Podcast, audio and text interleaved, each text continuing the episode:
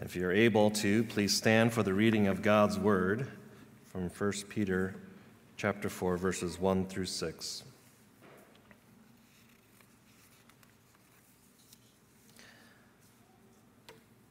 Since therefore Christ suffered in the flesh, arm yourselves with the same way of thinking.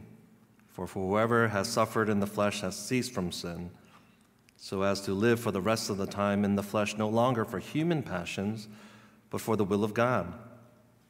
For the time that is past suffices for doing what the Gentiles want to do living in sensuality, passions, drunkenness, orgies, drinking parties, and lawless idolatry. With respect to this, they are surprised when you do not join them in the same flood of debauchery, and they malign you. But they will give account to him who is ready to judge the living and the dead. For this is why the gospel was preached even to those who are dead, that though judged in the flesh the way people are, they might live in the spirit the way God does. This is God's word. Amen. Please be seated. Well, around 1736 in England, a sniffling 11 year old was sent out to sea with his harsh father on a slave ship uh, going to West Africa. Years later, ironically, this man would become a slave and servant himself to a harsh, very harsh slave trader. He was later rescued by an English captain and then later went back to England to then captain his own slave ships for many years. But after a radical conversion to Christianity, this man eventually gave up the slave trade in deep remorse and regret and repentance and became a preacher and pastor for a couple more decades before his death. He became a prominent abolitionist and, campa- and campaigned endlessly to end the slave trade in England. And around 1807, the year of this man's death, John Newton, the writer of many famous hymns, including Amazing Grace, saw the act passed to abolish slavery in England. I bring this up because if there ever was an illustration of the two drastic distinctions of the before and after pursuits of a sinner that is then saved, John Newton is, pretty, is a pretty compelling one. The life transformation didn't happen overnight if you read more about his story. But there was indeed a gradual process of dying to the flesh and the old nature and living in the new. Friends, all along in Peter's first letter, we see this distinction in believers as those born again to this living hope. Peter continues to mark out the differences in the process by which this all happens the gospel, the gospel itself of Jesus Christ. Three times already, Peter outlined what Christ has done had done for his people on the cross, and thereby saving us and introducing us to the new heart and the new pattern of living, even in the midst of suffering for doing what is good, as we've been hearing about. Persevering, as is the test of the genuineness of your faith, and living in a dark, sinful world as we await our true homeland as exiles and sojourners on this earth. As you may recall, the call to believers is not to hide away, not to run and hide away and simply wait for heaven someday, but to live as one beholden to Christ in front of a watching world. And so the passage today then directs our attention to what I call the title of today's sermon gospel centered living, or gospel centered pursuits, or gospel centered new affections. And the passage shows us four ways that can mark gospel centered living. And I'm going to say them now, and list them with four headings that I will repeat throughout the sermon. Number one, people who are armed with right thinking. Number two, people who adhere to the one true goal. People who, number three, leave the old ways behind. And then finally, number four, people who treasure the preached gospel of Christ. Those four headings represent what marks gospel centered living. And so, if you have your Bibles open, we come to verse 1 for our first heading people who are armed with right thinking. Verse 1 says again, Since therefore Christ suffered in the flesh, arm yourselves with the same way of thinking, for whoever has suffered in the flesh has ceased from sin. So if you see there in verse 1 for context's sake, the since therefore introduction refers to 1 Peter 3:18 from last week's text. I'll read that again. For Christ also suffered once for sins, the righteous for the unrighteous, that he might bring to bring us to God, being put to death in the flesh but made alive in the spirit. And so when we refer to uh, what we refer to this as one of the main proof texts for what is called penal substitutionary atonement that Christ paid the penalty for our sins once for all with the death on the cross. As you join us again, Lord willing, this Friday, we will remember that in holy reverence, this once for all death together as a body. What happened there? He incurred the just wrath of God in our stead. That's the substitution, the righteous for the unrighteous.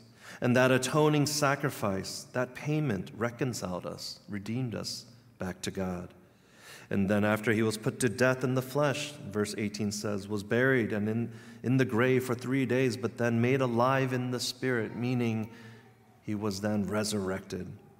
And so, since our Savior accomplished all of that on our behalf as he suffered in the flesh, Peter is saying, then the text says in verse 1 okay, because of all that, arm yourselves then.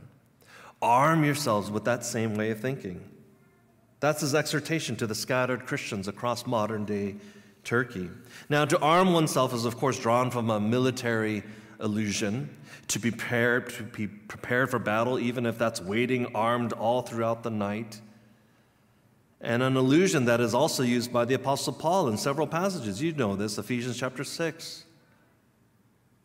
To put on the armor of God, in 1 Thessalonians 5 also that our life as exiles in is a spiritual journey filled with spiritual battles and we need to stand ready and prepared spiritually armed is what peter is saying and so in context of this larger passage peter is exhorting believers to be prepared in the same understanding and thinking christ had well, what is he mention, why is he mentioning that? Is that Christ in his mind was ready to suffer. That kind of thinking.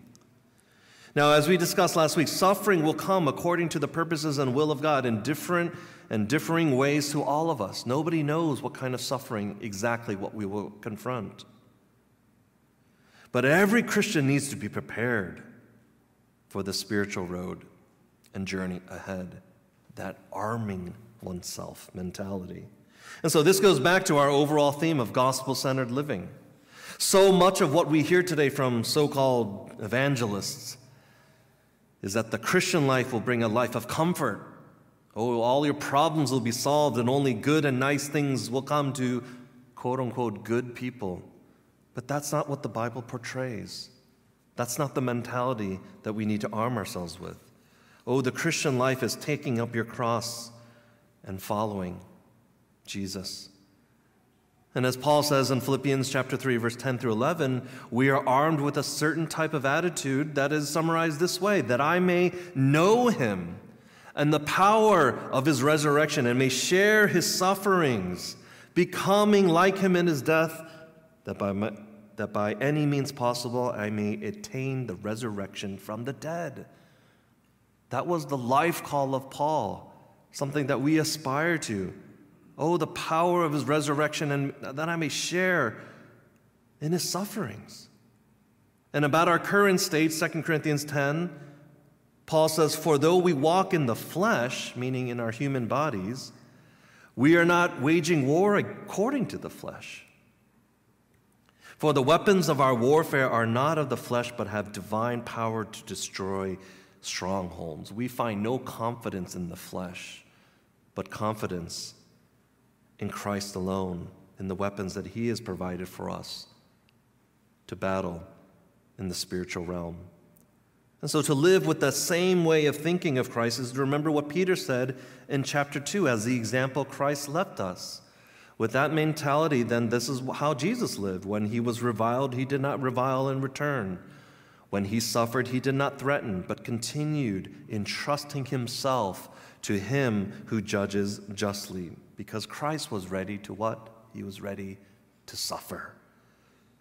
So, do we have that mindset? Well, we certainly have access to the mind of Christ.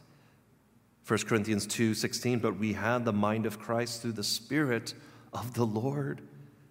And so it's easy for us to say, okay, I want to pursue this and to arm myself by the power of God's Spirit and to have the mind of Christ continually until we see Him face to face. But we continue learning and conforming to the mind of Christ, as R.C. Sproul says, by saturating ourselves in His holy word. That's how you arm yourself with the same way of thinking. I love it when I hear members here at our church at WBC when they say, As I've been meditating on the scriptures, dot, dot, dot, my mind has changed to see, fill in the blank. I hear that often in my office, meeting up with you over a meal, or in our men's group, and I'm sure in our, our women's group that meets throughout the week. As I've been meditating and saturating my mind in the Word, oh, that changes all my perspectives on all things related to the spiritual life. The point is, the arming oneself is an action, it's training. And that's why Peter uses that military allusion there. Arming oneself in the mind is not stagnant, aimless daydreaming and just hoping that we naturally just conform without processing in the mind this perspective of ready to live and follow Christ. Oh, we should be armed and ready to suffer. And that's why the last bit of verse 1 then makes more sense. For whoever has suffered in the flesh has ceased from sin. Because if you just read that as a proof text and you just kind of uh, do that mystical thing where you open the Bible and you point to a verse and say, okay, this is the verse for me, I hope you don't pick verse 1 because it can be rather confusing. Whoever has suffered in the flesh has ceased from sin. But, friends, that doesn't entail a sinlessness here on earth. But we are no longer under the mastery of sin, is the context of all the New Testament writers. Those who suffer for doing good, for the Lord's sake, is proof that the person has died to sin, is his meaning, even though we still battle with the remnant of sin still in us. Think of John Newton, the transformed, changed life one pursues by the power and ministry of the Holy Spirit is not simply accepted by those that were part of your life before Christ. It's quite the opposite in people rejecting this new way of living. I like what Thomas Schreiner writes on this quote, those who commit themselves to suffer, those who willingly endure scorn and mockery for their faith, show that they have triumphed over sin. Again, not that we are sinless here on earth, but we are no longer mastered by sin because of Christ. And if you choose this life of suffering, and if you suffer for doing what is good, that is proof positive of what has happened internally in the soul. As Peter wrote earlier in chapter 2, verse 24, he himself bore our sins in his body on the tree, that we might die to sin and live to righteousness. By his wounds you have been healed. Amen. The apostle John speaks to the same pattern in 1 John chapter 2. We read this earlier in our liturgy in that assurance of forgiveness where John says, If I'm writing these things to you so that you may not sin, but if anyone does sin, we have an advocate with the Father, Jesus Christ the righteous. So then, gospel centered living then describes number one, people who are armed with right thinking, preparing for whatever suffering is to come. Now, to the second heading people who adhere to the one true goal, and that will be in verse 2. So as to live for the rest of the time in the flesh, no longer for human passions, but for the will of God. You know, because of the gospel. And after we are born again to a living hope, again in chapter 1, we then are positioned to live for one singular goal for the rest of our lives, is what Peter is saying. This is the change. This is the transformation. Some of you guys know I'm a huge, avid Chicago Blackhawks fan. Some of you guys don't know what that is. That's the professional ice hockey team in Chicago. And they had a really good marketing campaign years ago when they were perennial championship contenders. Their slogan was one goal. Just two words. It just said one goal.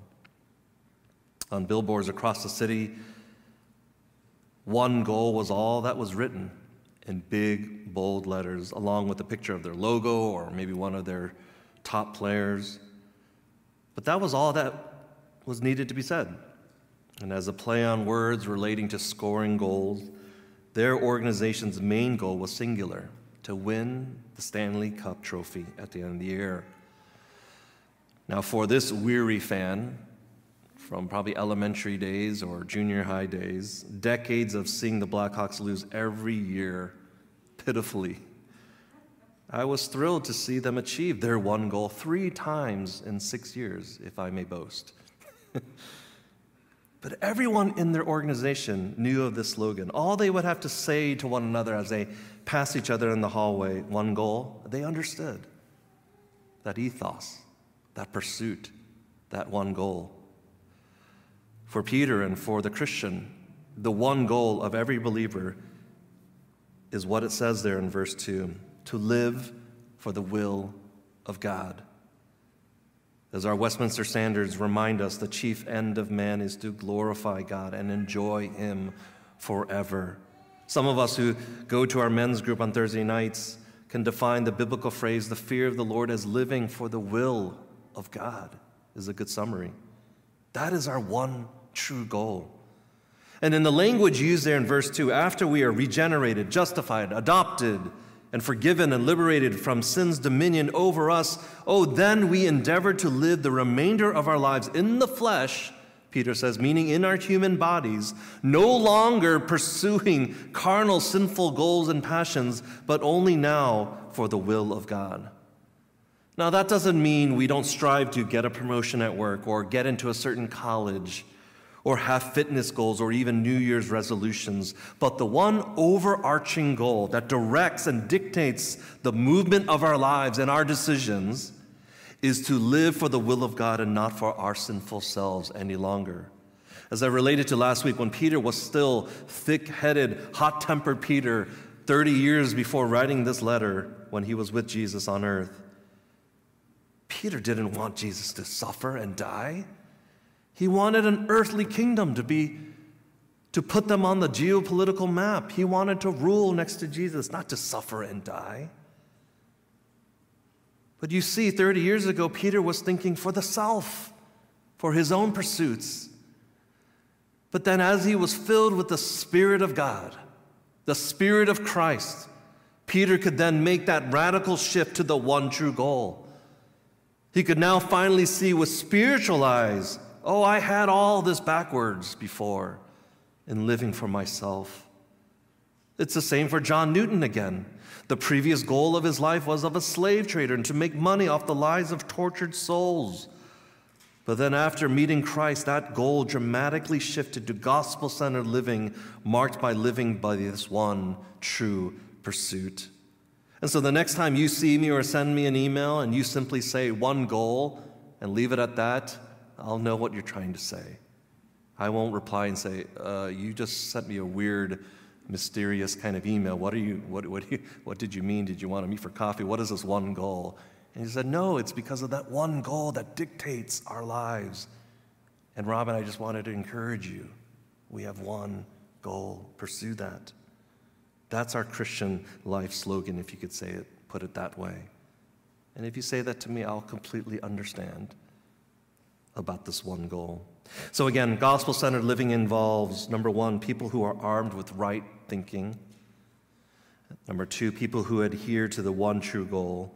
And now, number three, people who leave the old ways behind. People who leave the old ways behind. If you look again uh, in verse 3 through 4, for the time that is past suffices for doing what the Gentiles want to do, or can be translated, doing the will of the Gentiles living in uh, sensuality, passions, drunkenness, orgies, drinking parties, and lawless idolatry. Why should you live for the will of God? Peter grants some reasons. He says, for. He uses that word for there. For ye have already been saved from what had come before, what marked out your life before. Your previous sinful ways while you were pagans. That's a, uh, you know, it could be literally translated as nations or pagans or heathens or Gentiles, even if they were Gentiles converted to Christianity. That was kind of a, a slang term for those that do not belong to God and live for their own passions and ways. The pagans, these unconverted Gentiles, lived all of the descriptors there in this reckless, idolatrous way in the Greco Roman world and culture. Scholars note that these terms refer, refer, to sexual sins, of course, but also just as general overall sinful uh, living in rebellion. Many in the context of these festive group parties common to the pagan lifestyle, then. That's why they had these drinking parties where orgies would happen and people pursuing their sensualities and drunkenness. This marked their lives. Dan Doriani points out that lawless idolatry had something related to do with getting drunk while observing Roman holidays and worshiping their Roman deities. Now, again, I said last week, at this point, to this uh, Asia Minor, modern day Turkey, there wasn't yet widespread persecution and martyrdom in the early church. It wasn't deemed evil or illegal at this point in the Roman world. Oh, but if you didn't participate in the cultural norms of the Greco Roman world and the, what the Roman Empire portrayed all across that known world at that time, oh, you would, people would look sideways at you. I wonder what's wrong with you. Another point that makes theologians believe most of Peter's audience are converted Gentiles and not Jews because they once did participate in the Roman world this way. That is what marked them. But a good litmus test of gospel centered living, living is that you leave that old pattern behind. Paul, varies, Peter and Paul just speak the same language. Paul says in Romans 13, verse 13 and 14, let us walk properly as in the daytime, not in orgies and drunkenness, not in sexual immorality and sensuality, not in quarreling and jealousy, but put on the Lord Jesus Christ and listen to this make no provision for the flesh to gratify its desires. Now, Peter understands that the temptations were probably still very much there for these Christians, but you're choosing to leave that life behind, even if the phone keeps buzzing. What do I mean by that? It's an illustration I picked up many years ago from a PCA pastor about an analogy for constant temptation to sin. He said, Temptation is like a phone ringing off the hook constantly. And before you met Jesus Christ and were saved, oh, we would pick up the phone whenever we wanted to without any remorse or hesitation. When the phone rang in that temptation, there was nothing to hinder us from saying, Yes, hello, because isn't that what sin is? Sin is what you want to do for yourself in rebellion in God's ways, is the language there in verse 3. The will of the Gentiles, what they want to do. That's sin in response to temptation. But this pastor was saying about this analogy once you're converted to Christ, oh, the phone doesn't just magically stop, it keeps ringing, it keeps on going. But now we simply have the power not to pick up. It doesn't mean we never pick up anymore, but we pick up less and less by the power and grace of God. It's that pursuit of saying, God, I want to leave the old behind. Gospel centered living, friends, is leaving the old ways behind through the power of Christ. Now that's now what's the world's response when this happens? Verse 4 With respect to this, they are surprised when you do not join them in the same flood of debauchery and they malign you. If you think about July 4th and Independence Day and celebrating that over hot dogs and a nice drink or a hamburger, think about it this way in that Roman, Greco, Greco-Roman world, in that culture, that July 4th would be these drinking parties and drunkenness and debauchery. And then when you don't join in on this kind of national holiday, oh, people will malign you, disparage you, try to bring your reputation down, some of us have experienced. That's one way the world responds. I think any Christian here, we can relate to some of these experiences. Sometimes friendships are lost. because you won't live in the same pattern as before. Sometimes this is in the workplace or in the public square. You are maligned for holding a biblical position because that doesn't fit their worldview or lifestyle. Some of you read the note sent out last week about our view of the Equality Act in Congress and before the Senate now. If we hold a biblical position in boldness, oh, most of the world will malign you and say, This is not right and we don't want anything to do with you. This is the cost of discipleship in following Jesus, Peter says. But, friends, as a way of application, when we talk like the world, when we act like the world, and when we walk like the world, we would never be maligned for that because there is nothing to be offended by, since we have simply blended in. And sadly, perhaps the American church and many churches across the nations, perhaps we have blended in more than we can recognize. But when we forget what lies behind, when we forsake the old ways, oh, we should expect to be persecuted, suffer for doing good, ostracized, and maligned. This is part of the arming yourself with the mind of Christ, and in regards to suffering for the sake of the gospel, for the sake of living in this new way. So, again, gospel centered living involves people who are armed with right thinking, people who adhere to the one true goal, and people who leave the old ways behind. And finally, for verse 5 through 6, people who treasure the preached gospel of Christ. People who treasure the preached gospel of Christ. Let me read verse 5 and 6 again. But they will give account to him who is ready to judge the living and the dead. For this is why the gospel was preached, even to those who are dead, that though judged in the flesh the way people are, they might live in the Spirit the way God does. Peter encourages us that those that persecute you and cause you to suffer for living for the gospel and doing good, oh, they will have their day of judgment coming to them. And unless they repent and believe, they will suffer for all eternity in hell. That's why we have a missional mindset here at Westminster. We need to go out into the streets, into the communities to say that day is coming. Nothing is going to stop that day of judgment. Repent and believe. Listen to my sharing of good news, not bad news, but good news to save you from the coming judgment. Peter is referring to those opposed to the gospel who are alive physically or have physically died. Their judgment will come nonetheless someday. And that helps us with the context of verse 6 that Peter is talking about hope for those that are physically living and hearing the gospel preached to them, but also to those that have physically died already, but had heard and believed the good news before their deaths. Verse 6 says, For this is why the gospel was preached. It's not saying is being preached to those who have already died. This is not about a post mortem or post death type of gospel ministry. But to those that were alive and then have since gone to the Lord, oh, they have this confidence on that day of judgment, being united to Christ. That's why that word there in verse 6, preach good news, is euangelizo.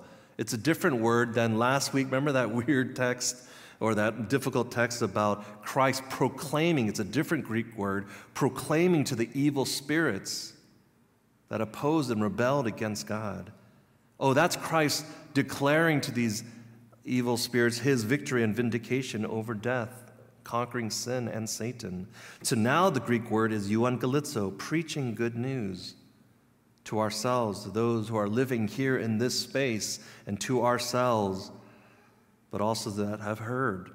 I'm new here, I've only been here six months, but you have sat next to those that have gone to the Lord over the many 60 years here in the history of Westminster oh, to find comfort, to know that they sat and listened and read about the gospel of Jesus Christ and they believed. This is what Peter is talking about that they have this security in heaven because the gospel was preached to them. During suffering in this life for living for Christ and the gospel, and even being maligned for our faith, gospel centered living includes treasuring the preached gospel every day. not just taking it for granted here on the Lord's Day every week, week in and week out, but every day. And of course, we borrow this refrain from the Puritans preach the gospel to oneself every day was their valid refrain. Because we need to treasure good news and be reminded of the living hope we have again in order to suffer well till we see Jesus face to face. This is the, the context of what Peter is encouraging and exhorting the people of God. Back to John Newton, then, as we wrap up. What a radical conversion if you read his stories, his story. And a couple of decades of gospel centered ministry and living, he knew firsthand the difference between living for yourself and living for the will of God. He knew there is a stark difference between the old man and the new man, even though we are not yet perfect here on earth. He tasted that the Lord is good. He knew intimately what the sufficiency of grace entailed. And so he was able to write the famous quote that I referenced many months ago in the fall I am not what I ought to be, I am not what I want to be, I am not what I hope to be in another world. But still, I am not what I once used to be. And by the grace of God, I am what I am.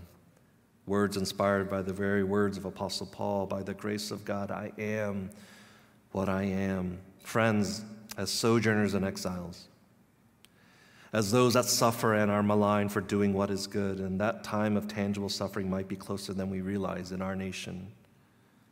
As those that are found in the gospel of Jesus Christ, as those that embrace gospel centered daily living. Oh, brothers and sisters, live for the will of God by his power. Let that be your one true goal. And for all of this, thanks be to God. Let's pray. Dear Heavenly Father, thank you for good news.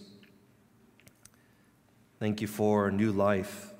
Thank you for transformed pursuits and godly affections. Only you could do that in us.